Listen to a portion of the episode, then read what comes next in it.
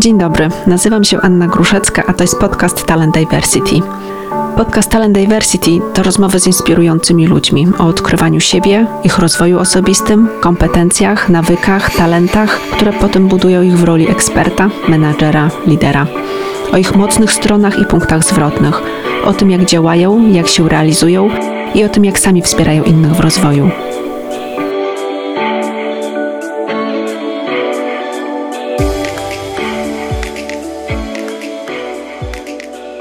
Dobry.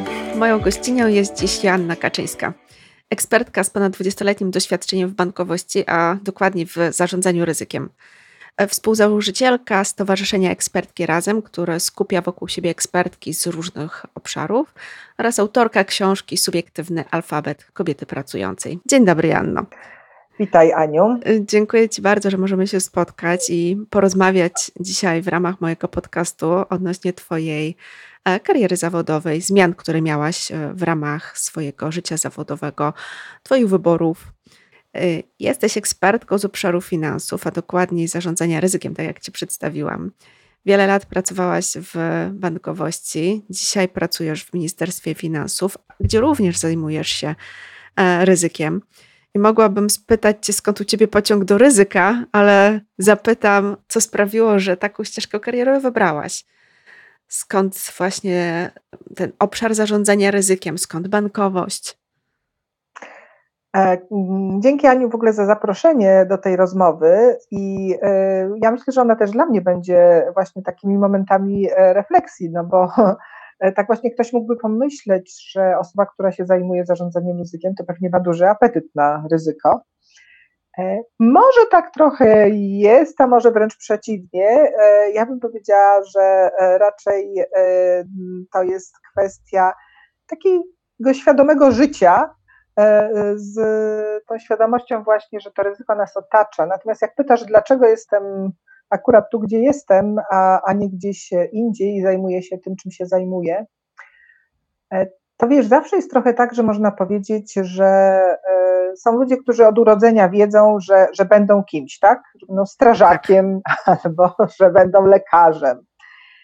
E, u mnie tak nie było, ja miałam zupełnie inne dziecięce marzenia e, i pewnie e, można by powiedzieć, że to w jakimś sensie przypadek, ale ja nie lubię w ogóle używać słowa, że coś jest tam przypadkiem się dzieje. Ja wolę myśleć, że wszystko to jest zrządzenie losu i że tak po prostu miało być. I chociaż e, w szkole średniej byłam w klasie humanistycznej, co nie wróżyło tego, że pójdę na uczelnię ekonomiczną, to właśnie zrządzenie losu sprawiło, że, e, że poszłam na SGH.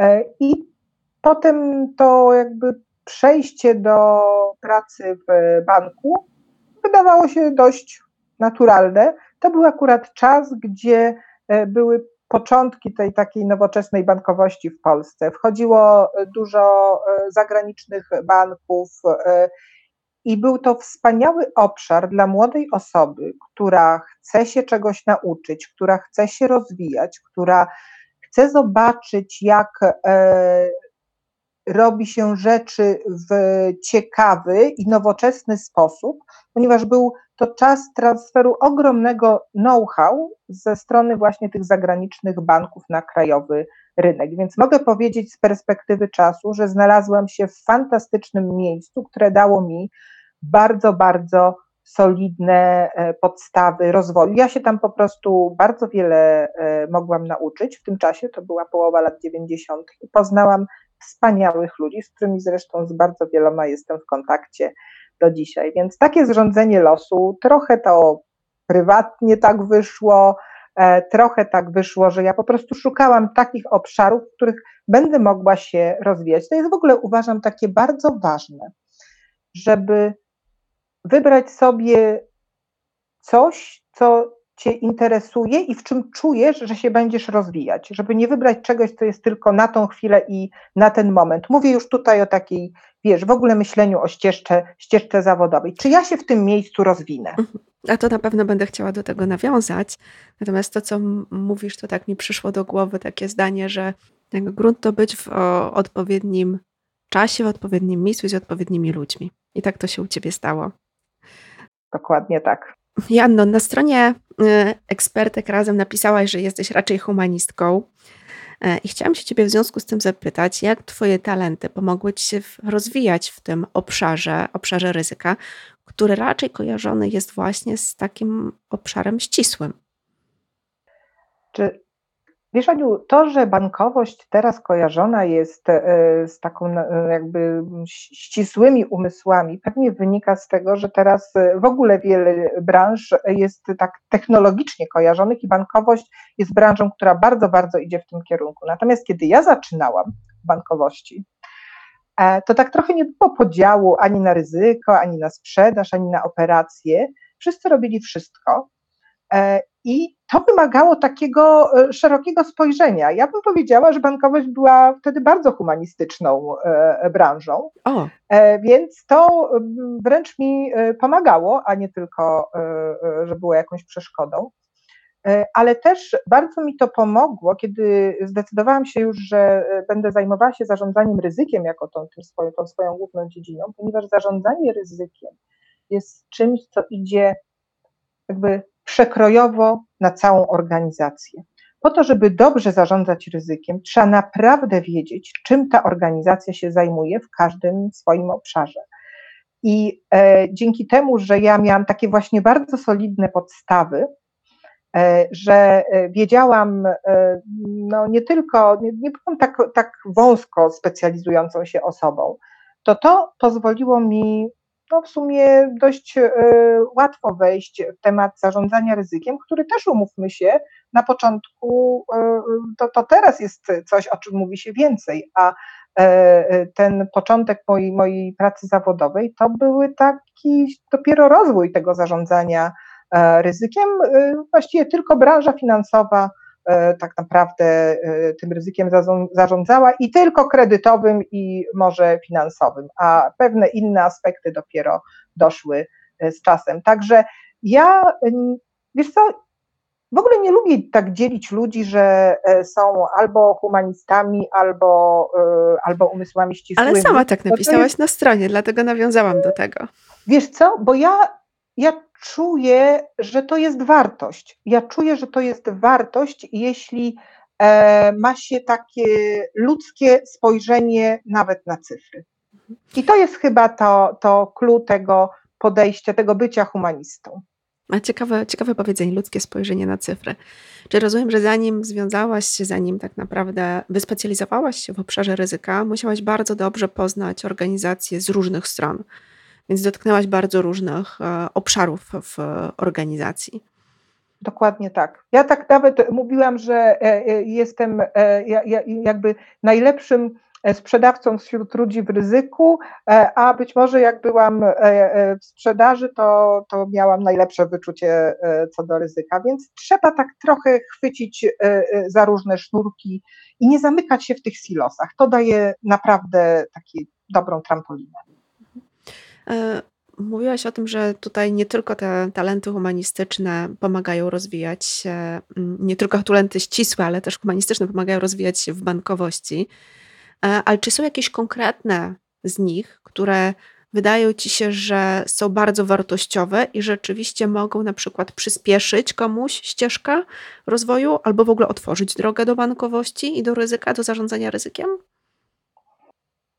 Znaczy ja może Cię tu zaskoczę, a może nie, bo chociaż teraz e, bardzo dużo się mówi o rozwijaniu takich twardych umiejętności, tak, mówi się zostań programistą, świat tak, stoi dokładnie. przed Tobą otworem, to moim zdaniem tymi umiejętnościami, które tak naprawdę e, stawiają świat otworem, to jest komunikacja i chęć uczenia się.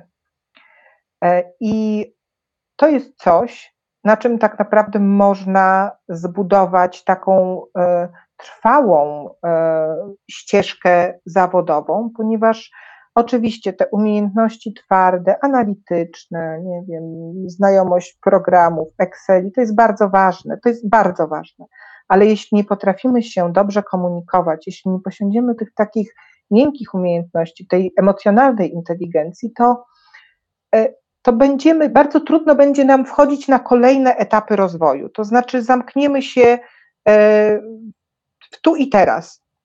A świat się tak bardzo zmienia, e, że to może nie wystarczyć. I dlatego e, tak, twarde umiejętności są ważne, ale ważniejsze chyba są te umiejętności właśnie interpersonalne i to, żeby być gotowym na stałe uczenie się. Że tak sobie myślę, że rzeczywiście to są mega ważne umiejętności, natomiast z punktu widzenia rekrutera, jak e, mówi się tylko i wyłącznie o tych umiejętnościach miękkich, no to to jest wartość, tak? Natomiast e, rekruterzy zawsze poszukują jednak takich twardych elementów w doświadczeniu, w CV, w e, wiedzy kandydatów. I pytałam, to moje pytanie było z, bardziej z poziomu takiego, że gdyby na przykład ktoś chciał się przekwalifikować na taki obszar zarządzania ryzykiem, albo rozpoczyna swoją ścieżkę kariery i chciałby pójść w tym kierunku, na co powinien zwrócić uwagę e, w swoim właśnie takim rozwoju, w rozwoju jakichś konkretnych kompetencji, konkretnych umiejętności? To jest bardzo szeroki obszar. To jest dobre pytanie i wiesz, ja akurat e, teraz e, i zatrudniałam stażystkę na, na wakacje i poszukiwałam do swojego zespołu osoby, więc e, zdecydowanie mm, myślałam o tym, e, kogo, kogo potrzeba i to, to obydwie to są osoby bardzo młode, tak, i stażystka i ta kandydatka na początku swojej ścieżki zawodowej. I e, to, co dla mnie było bardzo ważne, oczywiście e, te umiejętności właśnie pod tytułem Excel, analizy liczbowe. Ja mam wrażenie, że młodzi ludzie teraz to dużo lepiej mają jakby opanowane, bo oni e, się tego uczą teraz wszyscy. I jeśli się kończy uczelnię, czy studiuje na uczelni takiej ekonomicznej, to jest to po prostu umiejętność naturalna. Tak? To jest trochę tak, jak oni są native digital. Tak. Nie trzeba powiedzieć, że musisz umieć obsługiwać e, e, PowerPointa, bo oni, bo oni już dawno są w Prezi albo w dziesięciu innych programach e, dużo fajniejszych. Więc to oczywiście jest taki, taki bazowy must have, natomiast to, o co ja pytam, to to, co dostrzegasz, na co zwracasz uwagę, czy potrafisz krytycznie przeczytać dostarczoną informację, albo czy potrafisz precyzyjnie sformułować swoje oczekiwania. Czyli znowu, widzisz, komunikacja. Jeśli dostaję e, do przeczytania, do analizy jakąś informację, czy potrafię zobaczyć, co jest w niej podobne, co, co odstaje, na co należy zwrócić uwagę, co wymaga doprecyzowania. E, I muszę powiedzieć, że tu znowu można powiedzieć, czy to jest kompetencja twarda, czy miękka. Oczywiście, jeśli porównuje się zbiory liczb, to ktoś powie, nie no, to kompetencja twarda, tak, bo analizujemy dane. Mhm. A ja powiem Ci jako humanistka, że dla mnie to jest kompetencja miękka, bo albo widzisz coś nietypowego i potrafisz sformułować, skonkretyzować, co Cię niepokoi, albo tego po prostu nie widzisz. Albo widzisz po prostu różnicę między A i B i to jest wszystko, a to jest za mało. Więc tak naprawdę znowu dochodzimy do tego krytyczne myślenie, umiejętność analizy faktów. E, tylko pytanie, czy to jest tylko do bankowości? Myślę, że wiele branż by bardzo chętnie takich ludzi, którzy analitycznie e, myślą, e, ale, ale tak, w ryzyku to jest bardzo ważne. Zresztą zarządzanie ryzykiem, Aniu, to jest właśnie bardzo ważne. Zarządzanie ryzykiem to już w dzisiejszych czasach nie jest tylko bankowość. To było kiedyś, a teraz, i to już od ładnych paru lat, jeśli firma, duża firma, duża organizacja nie zarządza ryzykiem, to znaczy, że nie jest w standardach XXI wieku. To prawda, to prawda. To jest jeden z ważniejszych chyba elementów, o którym być może nie zawsze myślimy teraz w kontekście naszej działalności, żeby zarządzać ryzykiem, bo ono się pojawia z każdej, z każdej strony. Mm, Joanno, masz doświadczenie w kontekście zarządzania ryzykiem, ale w ogóle pracy, zarówno no, po stronie biznesu, jak i po stronie administracji publicznej, bo teraz pracujesz w Ministerstwie Finansów. I chciałam się Ciebie zapytać e, odnośnie różnic. Czym różni się tak naprawdę bycie liderką w biznesie i bycie liderką w administracji publicznej? To jest w ogóle takie pytanie czy bycie liderem tu, czy tam, czy, czy, czy to faktycznie są różnice, czy liderem po prostu jesteś, tak?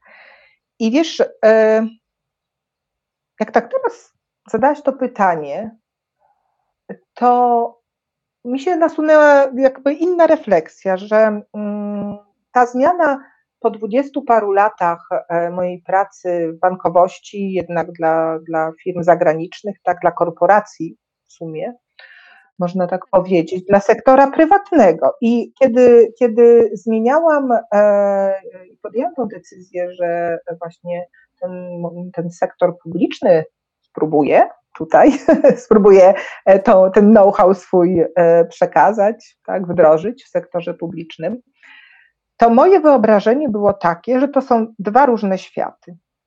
No bo przeważnie jest takie wyobrażenie właśnie, stąd moje pytanie. I powiem Ci tak, e, po tych dwóch, już prawie trzech latach mogę powiedzieć nie aż tak różne nie aż tak różne i dlatego jak e, czyta się e, książki o leadershipie, to tak nie ma książek pod tytułem bądź liderem w korporacji, albo bądź liderem w, e, w szkole, albo bądź liderem, nie wiem, w sporcie.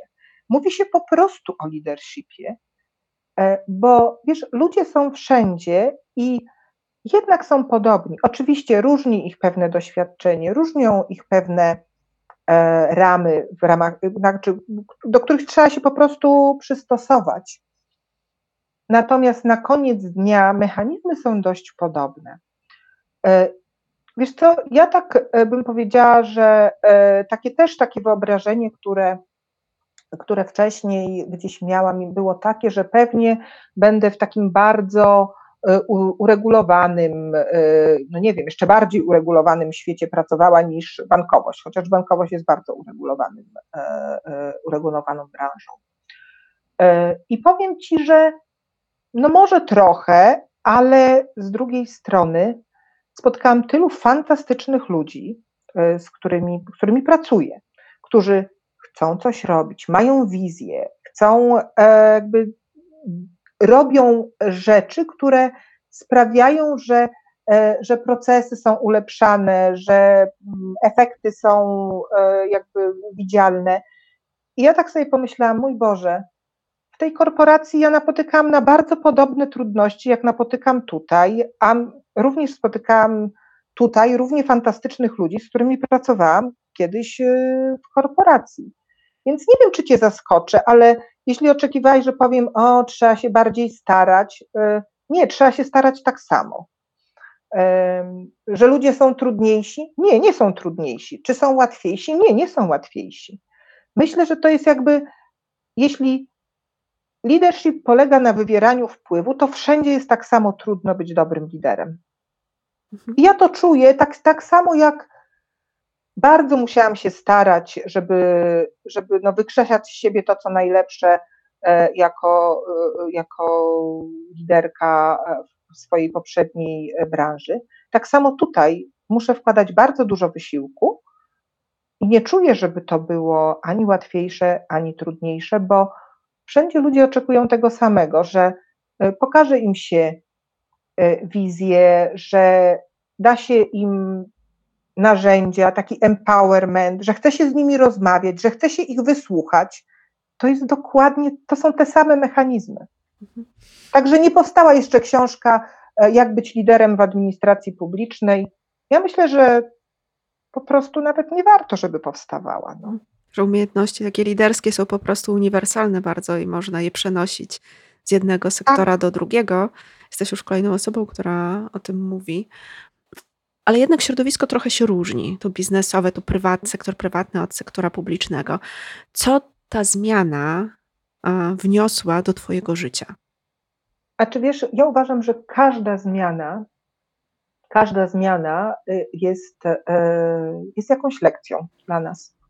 I w ogóle każda zmiana też, też poszerza y, horyzonty, bo Wiesz, to jest zawsze pytanie, czy właśnie kto, co, co jest większą wartością? Pracować 30 lat w jednym miejscu, jednej branży i wtedy mówi, o, lojalność, wie wszystko o organizacji, tak, jest taki, tak, to jest taka wartość, tak, ktoś, ktoś zmienia co parę lat, o, no ten to ma świeże spojrzenie, tak, e, e, szerokie horyzonty. I chyba warto znaleźć taki e, dobry złoty środek, Chociaż oczywiście to zawsze zależy od osoby, natomiast myślę, że na pewnym etapie dobrze jest widzieć szerzej i widzieć więcej. I jeśli pytasz, co ta zmiana dla mnie dała, ja teraz widzę szerzej i widzę więcej. Wiem, że istnieje świat poza sektorem prywatnym, w którym rzeczy, wiesz, z reguły dzieją się na przykład szybciej. To jest ta różnica, którą bym powiedziała, że e, w sektorze publicznym rzeczy dzieją się wolniej, ponieważ są pewne rozpisane e, na przykład e, procedury, które, które ileś czasu muszą potrwać, które bardzo, bardzo trudno jest obejść, a nawet nie należy ich obchodzić, bo po prostu, bo po prostu tak to, tak to działa. Natomiast to w żaden sposób e, nie sprawia, że e, znaczy, że, że, ja, dla mnie to jest poszerzenie mojej też wizji postrzegania świata, bo jeśli zdamy sobie sprawę, że świat wokół nas to nie są tylko nasi najbliżsi współpracownicy, nasz nie wiem, zespół, nasz departament, nasza firma albo podobne firmy, a administracja publiczna to jest bardzo, bardzo duża część naszej gospodarki po prostu. I wiele firm prywatnych współpracuje z administracją publiczną. Słuchajcie, to jest bardzo, słuchaj, to jest bardzo ważne, żebyśmy się wzajemnie rozumieli jako te dwa światy. I myślę, że to jest w ogóle takie, takie wyzwanie, które e, warto sobie postawić, żeby ludzie z różnych światów się lepiej komunikowali i lepiej e, rozumieli. E, na pewno takie zmiany dają właśnie to rozumienie drugiej strony, kimkolwiek ta druga strona by nie była. Więc ja mogę powiedzieć, że dla mnie osobiście, myślę, że po tej zmianie jestem też osobą w ogóle bardziej otwartą na rozumienie tego, że są inne światy poza tym małym światem, w którym żyjemy. Nie wiem, czy masz czasem takie poczucie, że żyjemy w takim małym świecie, swoim tak. mikroświecie? Żyjemy w takich swoich bańkach i jeżeli nie mieliśmy takich różnorodnych doświadczeń, to widzimy bardzo wąsko, widzimy swoją bańkę. Nam się wydaje, że świat wygląda tak jak x ludzi, tam nie wiem, 10, 20, 30 osób dookoła nas. A to jest bardzo wąski wycinek. I myślę, że to jest bardzo duża wartość, to o czym powiedziałaś, że taka zmiana daje inne spojrzenie i daje mm, takie zrozumienie ludzi, którzy z naszego punktu widzenia wydają się całkowicie inni, jeżeli jesteśmy właśnie w takiej bańce. Natomiast też takie pytanie mi przychodzi do głowy, no bo ty masz takie doświadczenie i zdobyłaś tą szerszą perspektywę. E, co inne osoby mogą zrobić, które nie mają takich doświadczeń, nie mają chęci zmiany w sensie z sektora na sektor, żyją w tej swojej bańce? Co mogą zrobić, żeby jednak tą swoją perspektywę poszerzyć? Wiesz co, to y, faktycznie ja przez długi czas, jak pracowałam e, w bankowości, to większość moich znajomych to, to byli ludzie z bankowości. Po prostu bo tak, tak jest. Się zadziało. Bo tak jest. Tak pewnie, pewnie tak. twoi znajomi też są z obszaru tego, w którym ty działasz. Jak ktoś pracuje w nieruchomościach, to pewnie większość znajomych ma e, z branży nieruchomości. Wiesz co, i tak jak o to pytasz, to muszę tutaj nawiązać do Stowarzyszenia Ekspertki Razem, które właśnie powstało trochę z tą myślą, że my jako kobiety jesteśmy zamknięte tak między pracą a często domem, tak? Mało już czasu jest na e, taki szeroki networking. E, to nasze grono e, właśnie znajomych jest często gdzieś tam takie, trochę w tej bańce się zamykamy. A to kiedyś tak było, że można było 30 lat pracować do emerytury w jednej firmie, czy nie zmieniając branży. Wiesz, moja mama tak pracowała, akurat w bankowości, to tak nawiązując do początku też to, to historycznie ten obszar przejęłaś trochę. No właśnie, to, to tak trochę, trochę tak, trochę tak, takie są właśnie koleje losu. Ale wiesz, wracając, wracając do tego, e, jak, jak, jak, z tego, jak z tego wyjść. Ja myślę, że teraz to jest tak, że branże się przenikają. Tak na przykład branża bankowa teraz jest ściśle już przeniknięta branżą fintechową, a branża IT jest przeniknięta przez wszystkie branże. Tak właściwie dzisiaj nie można e, się, e, no nie wiem, w ogóle działać, jeśli, jeśli nie ma się oparcia e, na, na w jakiś sposób o, o, o, o cyfryzację, o digitalizację.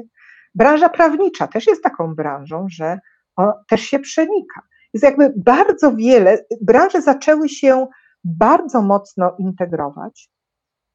I no właśnie, powołując Stowarzyszenie Ekspertki Razem, taka wizja też za tym była, żebyśmy jako kobiety budowały swój networking trochę szerzej. Trochę szerzej niż tylko w naszej branży, trochę szerzej niż tylko wśród najbliższego otoczenia, w którym współpracujemy, żebyśmy się dzieliły swoją wiedzą i doświadczeniem i korzystały z wiedzy i doświadczenia innych kobiet z innych branż, bo nie wiemy, kiedy nam się to może przydać.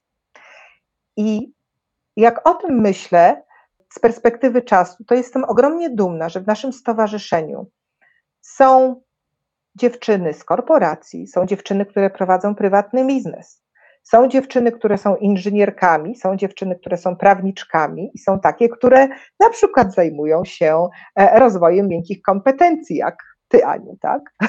E, I budowaniem kariery. Są dziewczyny, które e, mają bardzo długie doświadczenie i takie, które to doświadczenie mają krótsze. Są takie, które poszukują zmiany i takie, które są bardzo spełnione w tym, co robią. I my wzajemnie dzielimy się swoją wiedzą, inspirujemy i to jest właśnie to, co możemy zrobić, bo czasem możemy się po prostu dać zainspirować i powiedzieć: OK, a może coś chcę zmienić. A jeśli poszukuję jakiejś zmiany, to wtedy okazuje się, że znam ludzi, którzy może działają w tym obszarze, w którym właśnie chcę się rozwijać. Jest bardzo ważne, żeby działać poza pracą. Właśnie, bo to mm, chciałam też wspomnieć o stowarzyszeniu, którego jesteś współzałożycielką i ja jestem członkinią, bo pamiętam też nasze spotkania e, w trakcie pandemii, bo mm, stowarzyszenie działa zarówno na rzecz e, członki, które są w stowarzyszeniu, ale również na zewnątrz. Więc pamiętam nasze spotkania w trakcie pandemii, które były takim momentem zatrzymania, bycia razem, wsparcia w tym czasie, który był taki dosyć trudny, gdzie byliśmy e, zamknięci E, odizolowani trochę od tego świata zewnętrznego i to było super. Mm, natomiast stowarzyszenie wychodzi też na zewnątrz ze swoimi e, inicjatywami. Mm, powiesz to troszeczkę, prawda.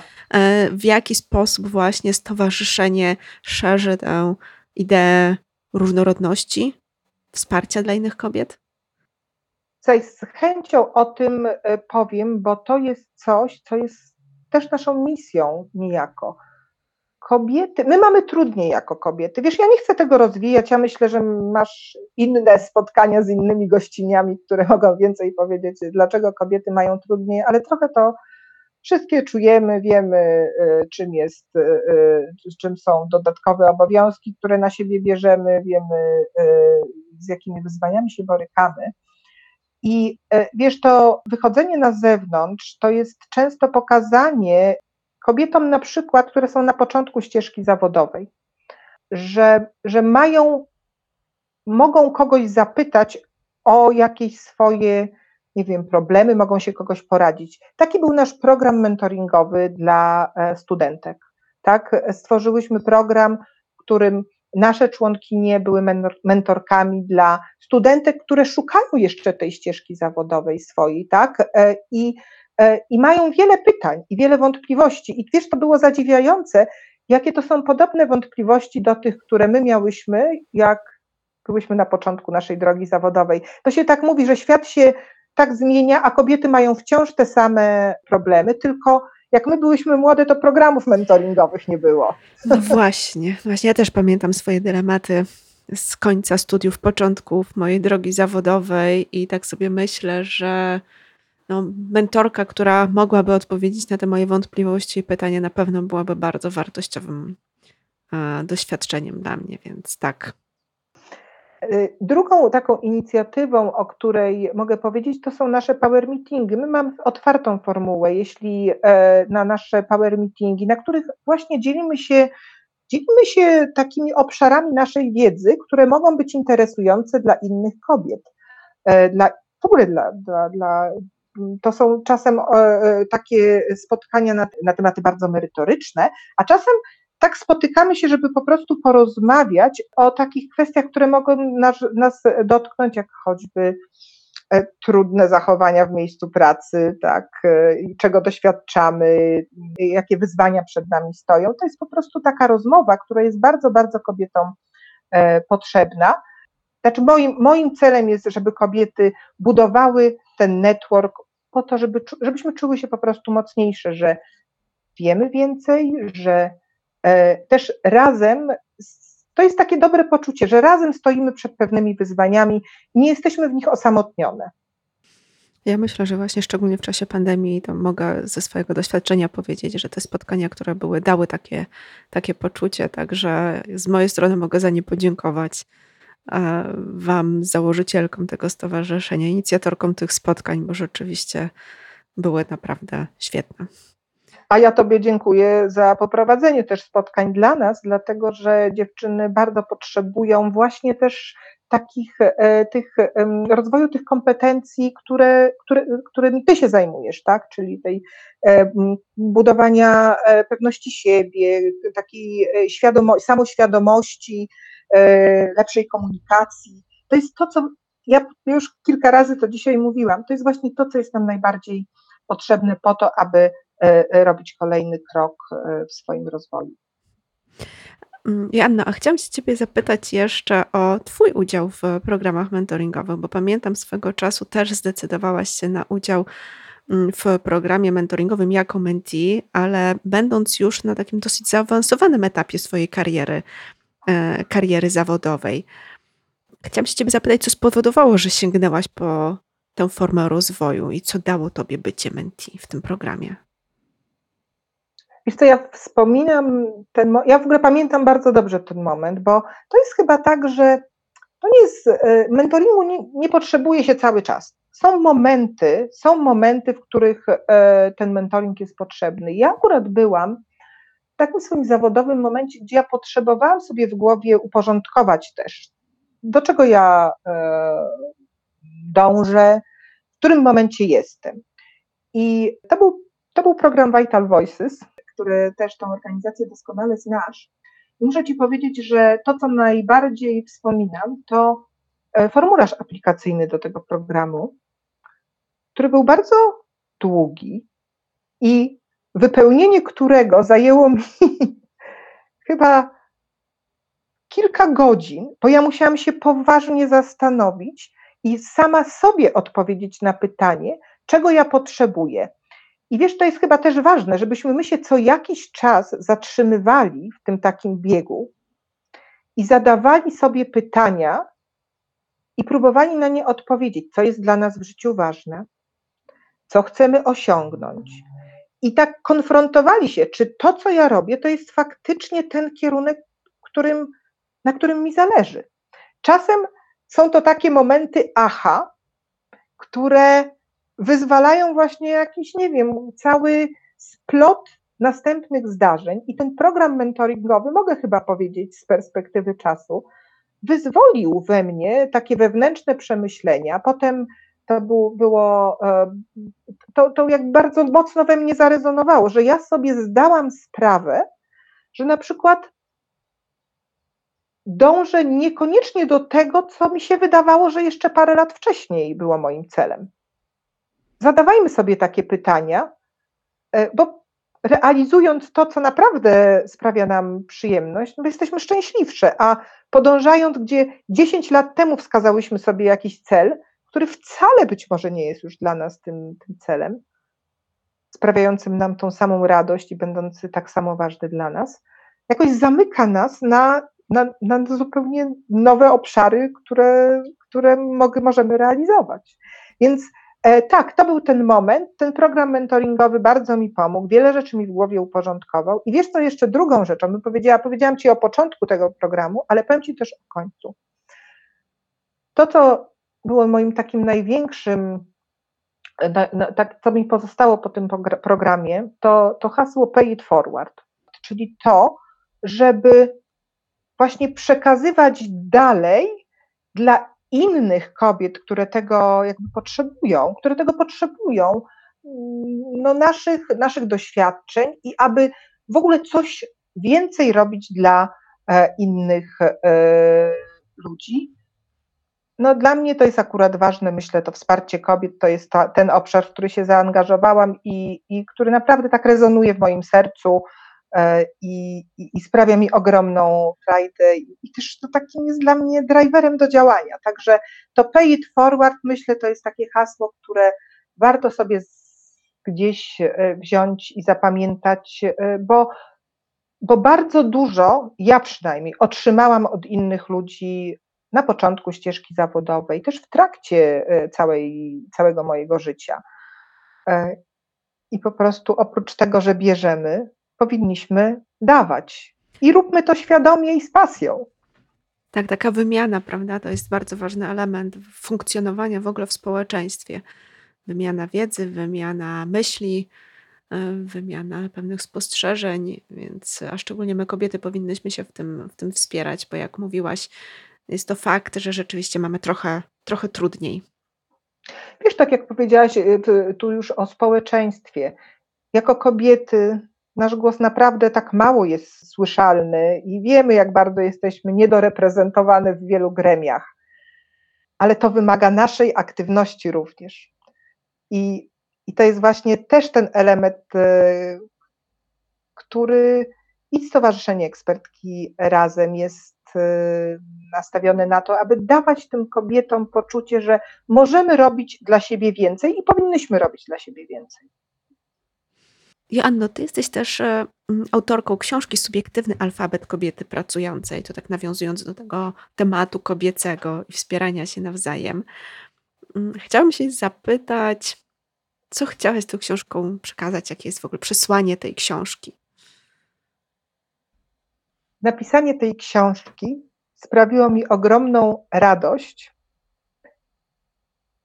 ponieważ też wiem, że są kobiety, którym ogromną radość e, sprawia jej przeczytanie.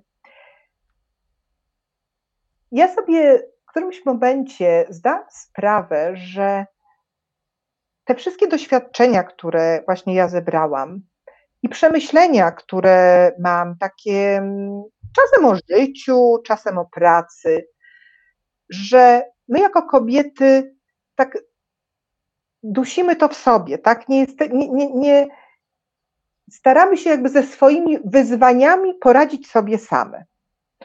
Takie w większości jesteśmy. Tak kiwasz głową, czyli chyba się ze mną zgadzasz, że bierzemy te, te problemy do siebie, nie obarczamy, staramy się nie obarczać ludzi swoimi tutaj e, jakimiś trudnościami, a tak naprawdę e, to jest wartością dużą, że można powiedzieć drugiej kobiecie, słuchaj, ja też tak mam, Albo ja też tak miałam, wiesz, i to jest okej, okay, że mamy problemy.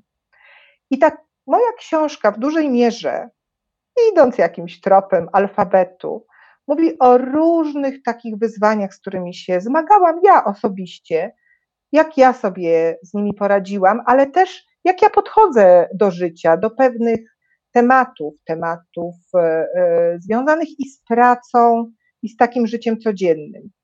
E, I można mieć oczywiście inne doświadczenia i inny pomysł na, na, na to, aby sobie ze swoimi wyzwaniami radzić, ale warto ze sobą rozmawiać. I ta książka jest taką rozmową. Kiedyś wiesz, przeczytałam, że książka to jest rozmowa autora z czytelnikiem. Ta moja książka to jest takie zaproszenie do rozmowy między nami, kobietami. Joanno, założyłaś i prowadzisz stowarzyszenie. Pracujesz zawodowo oczywiście. Napisałaś książkę i też żyjesz w zgodzie z tą książką, według e, elementów, które są opisane w książce. W jaki jeszcze sposób się realizujesz? E, ja byłam osobą, która bardzo dużo pracowała i przez długi czas ta praca była dominująca. Tak? Trochę tak jest, że jeśli chcesz coś osiągnąć, to musisz temu poświęcić e, dużo czasu. O tym też jest w mojej książce. Myślę, że wiele kobiet tak ma, wiesz, kobiety, z którymi pracuję bardzo często tak mają, więc... No właśnie, no to tak, tak mamy.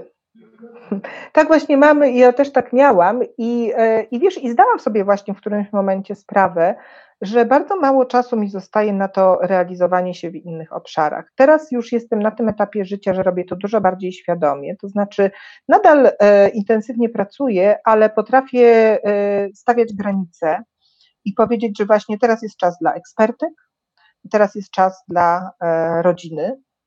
I mogłam na przykład, jak w tym momencie, w którym sobie już potrafiłam te granice postawić, a w moim alfabecie jest właśnie G jak granice, to w tym, w tym momencie odkryłam, jak wielką frajdę sprawia mi gotowanie dobrych rzeczy i jedzenie dobrych rzeczy, bo może nie tyle, że ja lubię gotować, ale bardzo lubię jeść dobre rzeczy i chyba, chyba umiem e, takie dobre rzeczy e, też robić.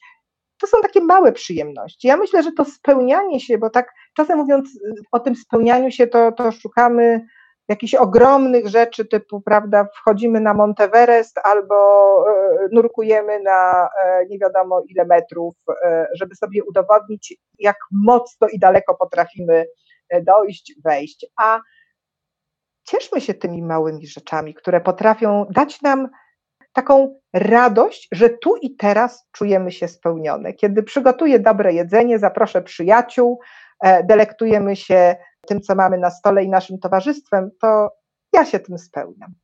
I tym przesłaniem będziemy kończyć nasz dzisiejszy podcast, naszą dzisiejszą rozmowę. Cieszmy się małymi rzeczami, zwracajmy na to uwagę, bierzmy je dla siebie, bo to jest to, co, co rzeczywiście, gdzie, gdzie rzeczywiście możemy znaleźć spełnienie. Nie, musimy wchodzić na Mount Everest. Joanno, bardzo Ci dziękuję za naszą dzisiejszą e, rozmowę. Czy mogłabyś powiedzieć, gdzie Cię można znaleźć dla osób, które na przykład chciałyby mm, nawiązać z Tobą jakiś kontakt, znaleźć Twoją książkę, dołączyć do stowarzyszenia? Aniu, ja bardzo dziękuję. To była bardzo przyjemna rozmowa, taka o życiu i o tym, co ważne. Jeśli e, ktoś chciałby troszkę więcej jeszcze o mnie przeczytać albo poznać mnie lepiej poprzez to, co ja piszę, to dwa adresy www.ekspertkirazem.pl. Tam jest i o stowarzyszeniu, i trochę też o mnie, i o innych fajnych kobietach. A drugi adres to zapraszam na mój profil na LinkedIn. Tam e, co jakiś czas e, piszę takie krótkie teksty pod hasłem apetyt na ryzyko. E, ale tam jest trochę też o apetycie na życie, o apetycie na rozwój. I tam też są takie, myślę, przemyślenia albo inspiracje, do których zapraszam. Super. Jeszcze raz Ci dziękuję za, za tę rozmowę. Do zobaczenia. Dziękuję.